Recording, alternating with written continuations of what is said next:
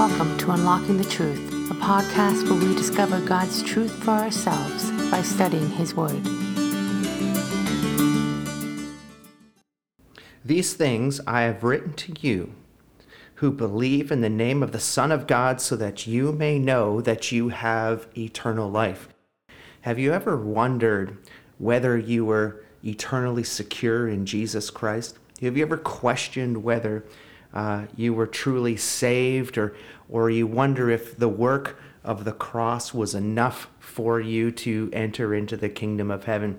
Over the next few weeks, we're going to study through the book of First John together, and uh, happy that you could join us on the podcast. And this week, we're going to answer just a couple of questions that uh, really are found in, in the observation method of the inductive Bible study. So we're going to look directly into the scriptures and we're going to ask uh, two questions today. Uh, the first of that being the who's of the book and then the why of the book. So we're going to look closely at First John. Now, if you've got your Bible with you, you'll want to follow along. If you have a notepad, you want to have a notepad with you as well. Maybe there's some things that we're going to cover. I know that uh, this week we're going to have a number of different cross references to look at uh, throughout the scriptures, but uh, because of time, I won't be able to go into each and every one of them uh, individually, but basically give a reference to them all. You can study them and look them up on your own as we go. So let's start uh, our time together with who wrote the book. Well, we might start by looking at the top of First John and saying, well, it says First John, so obviously John had to write this book. And uh, church history uh, widely uh, agrees that John wrote the book. In the letter of First John, he never ever mentions his name, so we can't automatically say, well, that was easy. Unlike the letters that Paul wrote, we can see Paul's name. Here, John doesn't address himself. So, uh, historically, and looking at uh, the ways that other uh, letters and, and gospel are written, we can come to the conclusion that John, uh, the writer of the fourth gospel, the Gospel of John, is the same person that has written this letter uh, First John. And so also we can look at just the um, clear message that comes across through the Gospel of John into First, Second, and Third John. Listen to this for a moment. In uh, truth and love are two words that are repeated throughout. Uh, the Gospel of John, 1st, 2nd, and 3rd John. In the Gospel of John, the word truth uh, is mentioned 57 times in uh, the Gospel of John, the word love is mentioned 46 times. First John, truth is mentioned 47 times, and love is mentioned 15 times.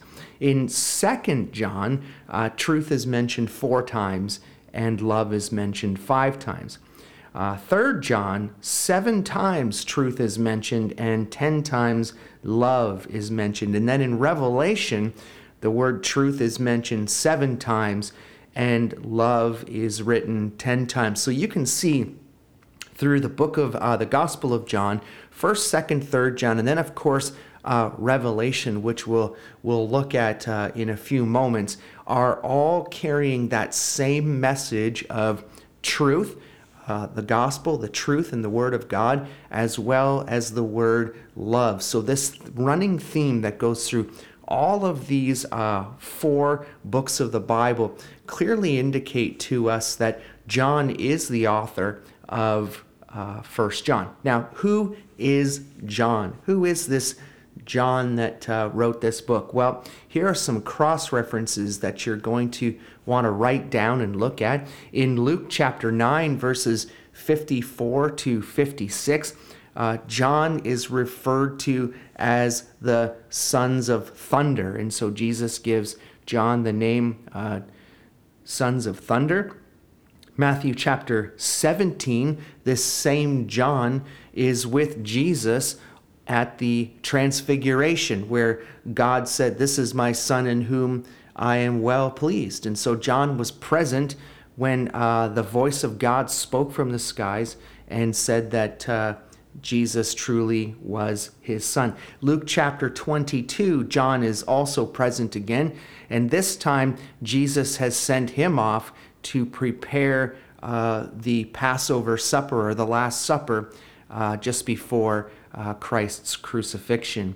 In John uh, chapter 13, verse 23, John refers to uh, a disciple that uh, reclines on the bosom of Jesus, and, and that there is a reference to John himself. So, John had a close relationship with, with Jesus and reclined on him uh, in John 13 23.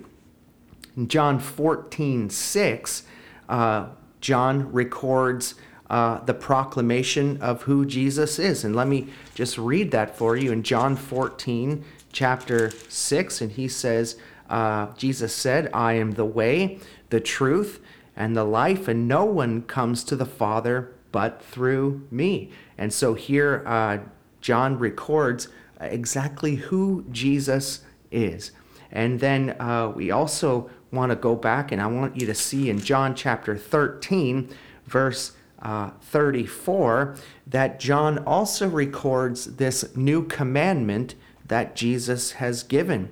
And it is that you love one another even as I have loved you, that you also love one another. And by this all men will know that you are my disciples if you love one another. So you remember the commandment was love the Lord your God with all your heart, with all your soul, and all your mind, coming from, from the Old Testament. And now this new part of the commandment, uh, it, it involves loving one another. And so John records loving one another. In the book of Acts, if you want to turn to Acts chapter 4, uh, we're going to look at Acts chapter 4 and see who this John is and he is uh, Acts 4 19.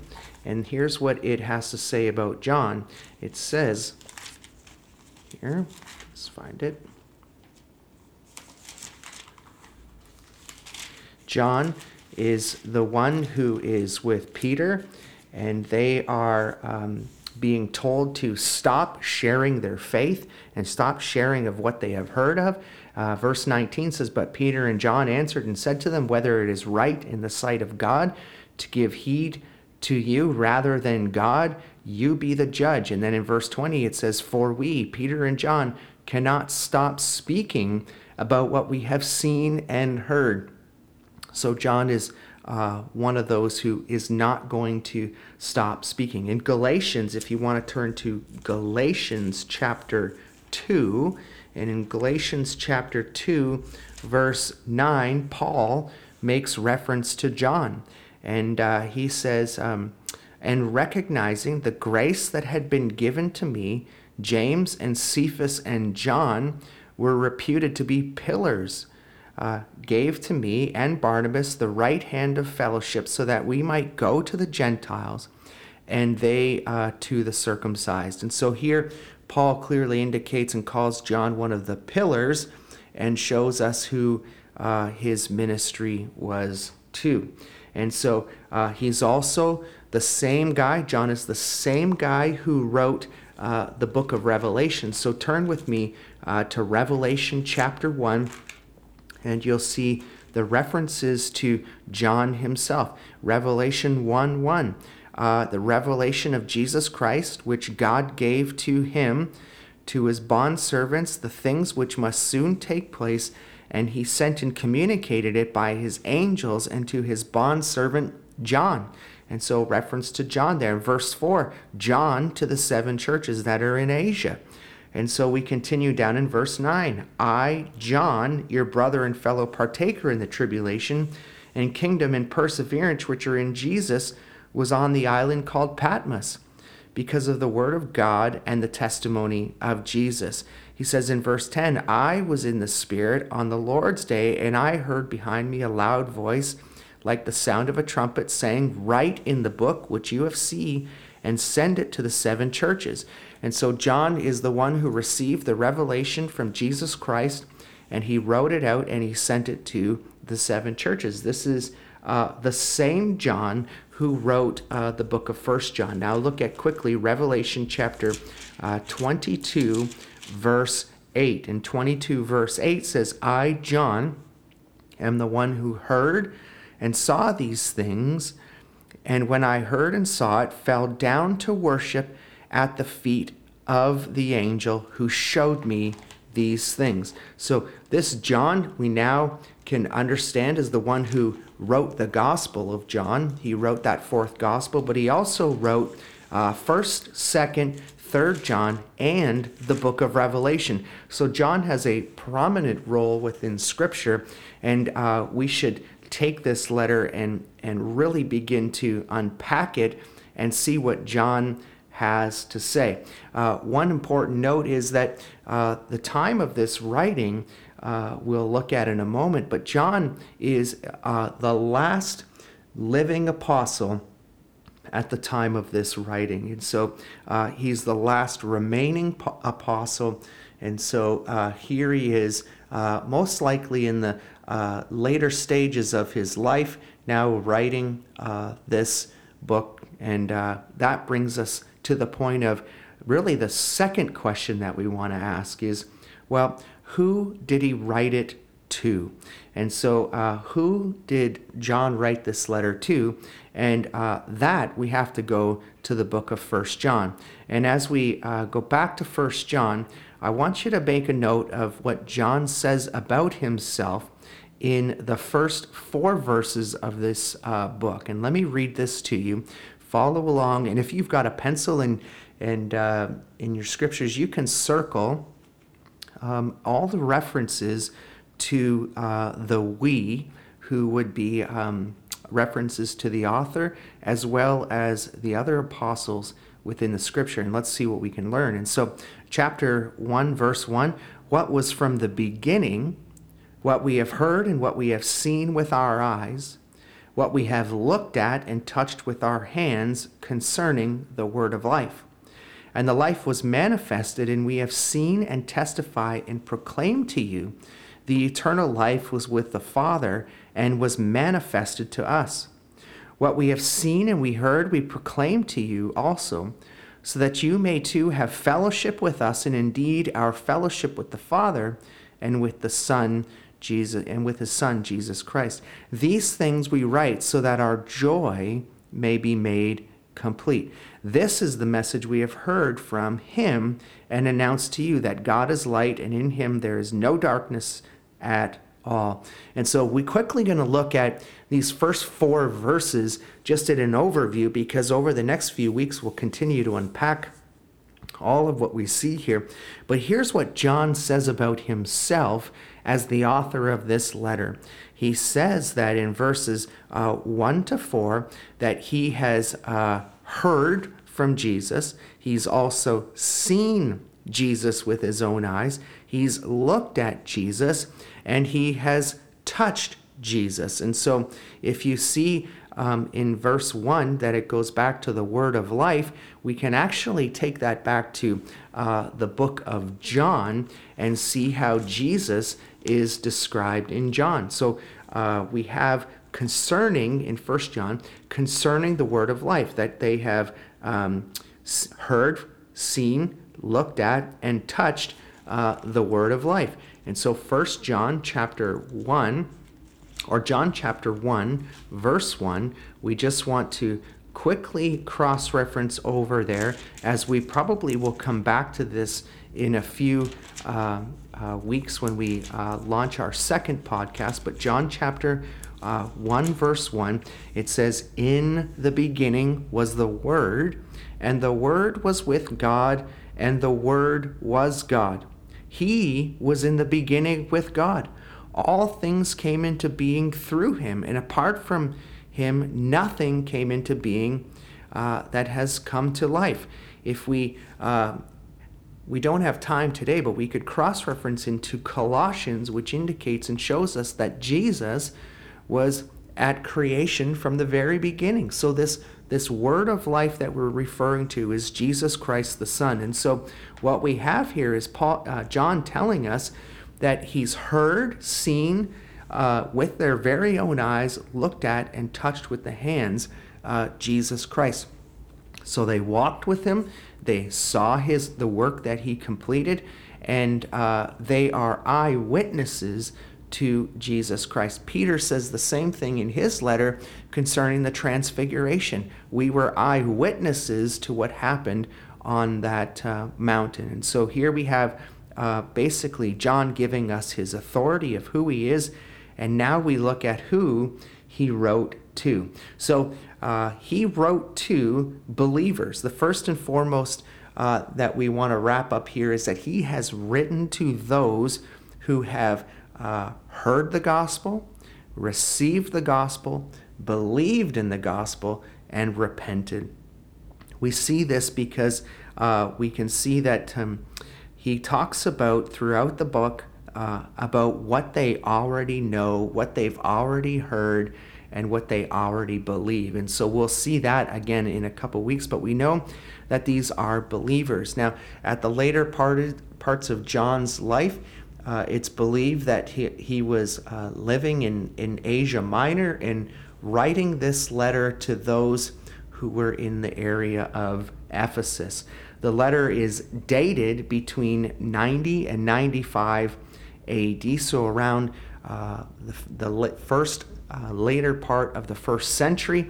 And it's difficult to give an exact date on this because there's no historical uh, point within in the letter that we can say, hey, this is the exact date that this occurred.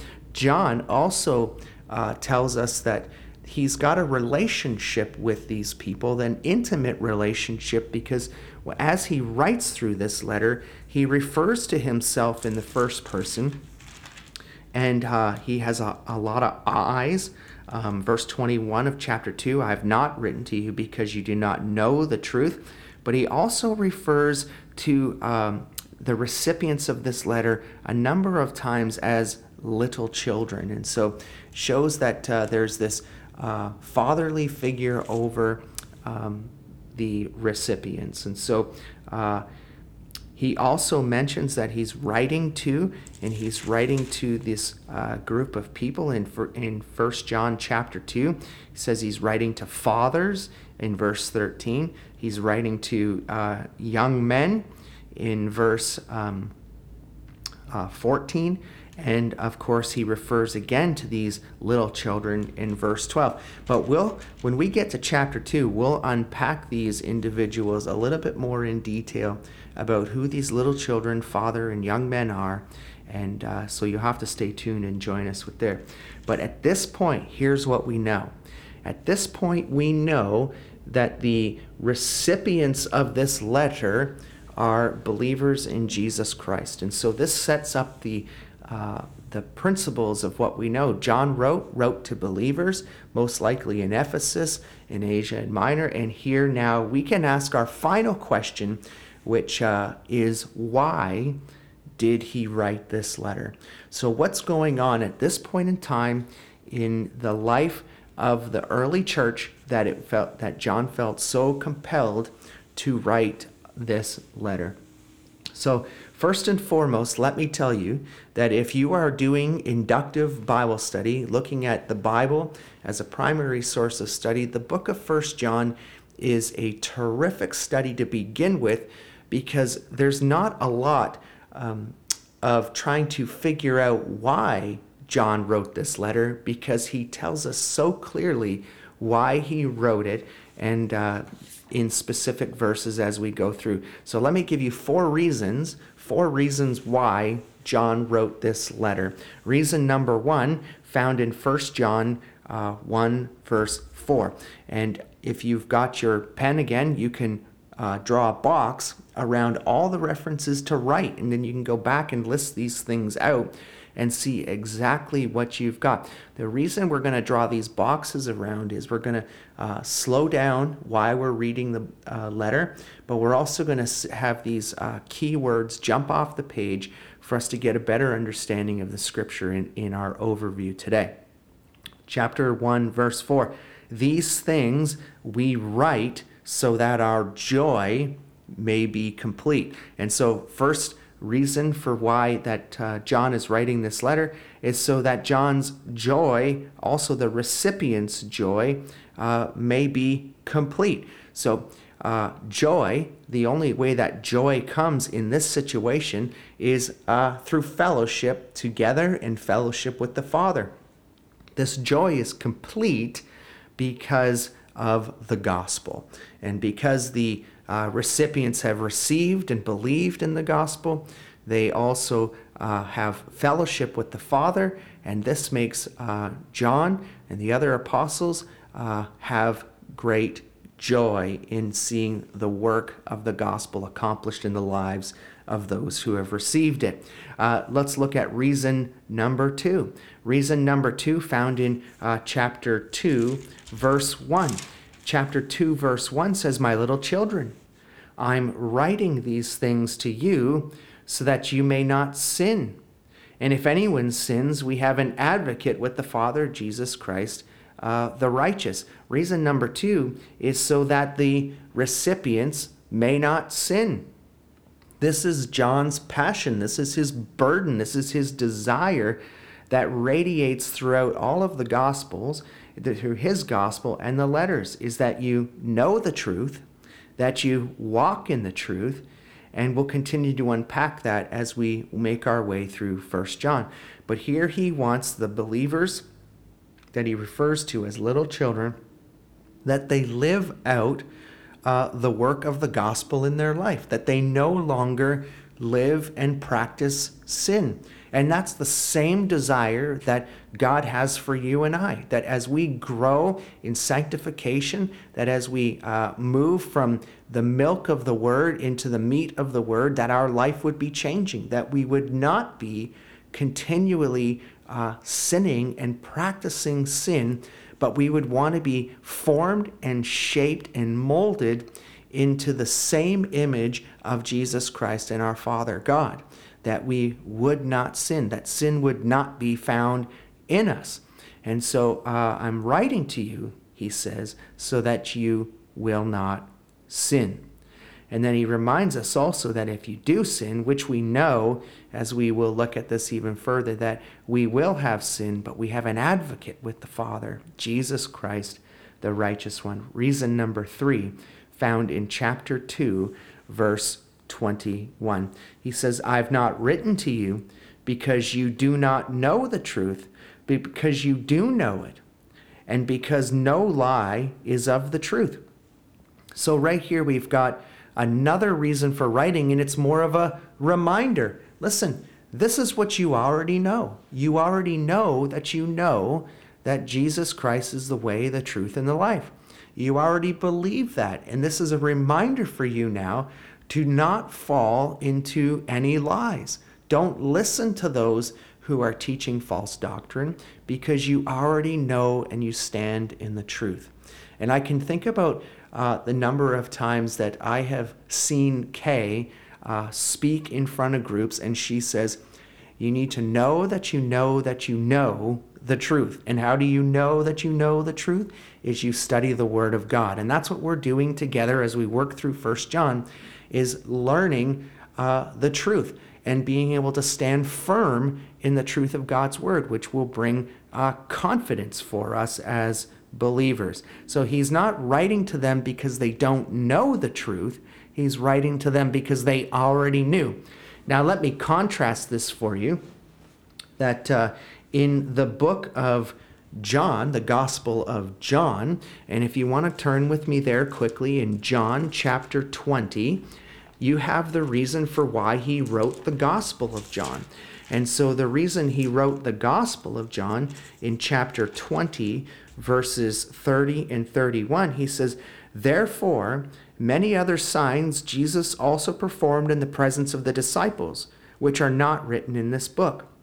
But these have been written so that you may believe that Jesus is the Christ, the Son of God, and that believing you may ha- uh, believing in you may have uh, eternal life in his name. So, the whole purpose of John writing the Gospel of John is so that unbelievers would come to know who Jesus Christ was, that they would uh, hear the gospel, that they would receive the gospel, that they would believe the gospel, that they would repent of their sins and uh, make Jesus Lord over their lives. That's the whole point of the Gospel of John. The difference between the Gospel of John and First John now is that First John is written to believers to have them have a better understanding of this. Now, watch quickly. We'll come back to reason, a third reason, uh, a fourth reason in chapter 20 or chapter 2, verse 26. But in light of what we know of the reason for God, uh, John writing uh, the Gospel of John, which is so that unbelievers would believe, in chapter 5 of, Gos- of 1 John, we read that uh, he says, These things, verse 13, these things I have written to you uh, who already believe, who believe in the name of the Son, so that you may know that you have eternal life. And so we'll come back to that verse in a minute, but here's the contrast the Gospel of John written for unbelievers so that they would come to know Jesus Christ, and then the First John written so that believers would have confidence in salvation, that they would have confidence in knowing that they have eternal life. Now, why would the believers uh, be essentially having their uh, the, their doctrine rocked? Why would they uh, be needing this letter to have confidence in the fact that they have eternal life? If they know and they believe and they've repented of their sins, uh, they they have confidence to be called children of God. Is the message that John puts throughout the scriptures. But there's something going on in First John that clearly shows us that there is a problem that persists in the reason that uh, these believers uh, are having uh, their lives rocked by untruth. And that comes in really the next reason for why the letter was written is sec, uh, 1 John chapter 2 verse 26. He says, These things I have written to you concerning those who are trying to deceive you. All right, so you see, here we have that he's written so that their joy, uh, that the apostles' joy may be made complete, the the um, recipient's joy may be made complete, and then we have um, he's written so that they won't sin anymore. He's written so that uh, they would uh, be reminded of the truth they already know. Then uh, here's why you need to be reminded of the truth you already know, because there are people who are lying and deceiving uh, in this uh, point in time in the early church and we want to just quickly look at what message was probably being uh, preached at this time that was causing some difficulties. And so uh, these false teachers presenting a new doctrine, a doctrine that would eventually become known as Gnosticism. Gnosticism was not present in the first century church, but it came on uh, after that first century. But this is basically the two points of what uh, uh, scholars believe was being uh, taught at this time and, and was rocking the doctrine of these uh, believers. And so the two points are where that Gnosticism, but early church, okay, was being taught here is that there was a separation uh, between flesh and deity, that uh, this belief and this teaching denied the incarnation of Christ it separated flesh and the spirit. That this teaching, it promoted that Jesus was born of flesh, but at Christ's baptism, uh, the did not uh, Jesus, who was born a man, that at Jesus' baptism, uh, the divine Christ came down upon Jesus at that time, and then uh, he had his deity. But then that Christ's deity left Jesus at his at the before the crucifixion before he died. And so there was this separation between flesh and spirit. And so it sounds uh, very uh, wonky and crazy. How can this all happen?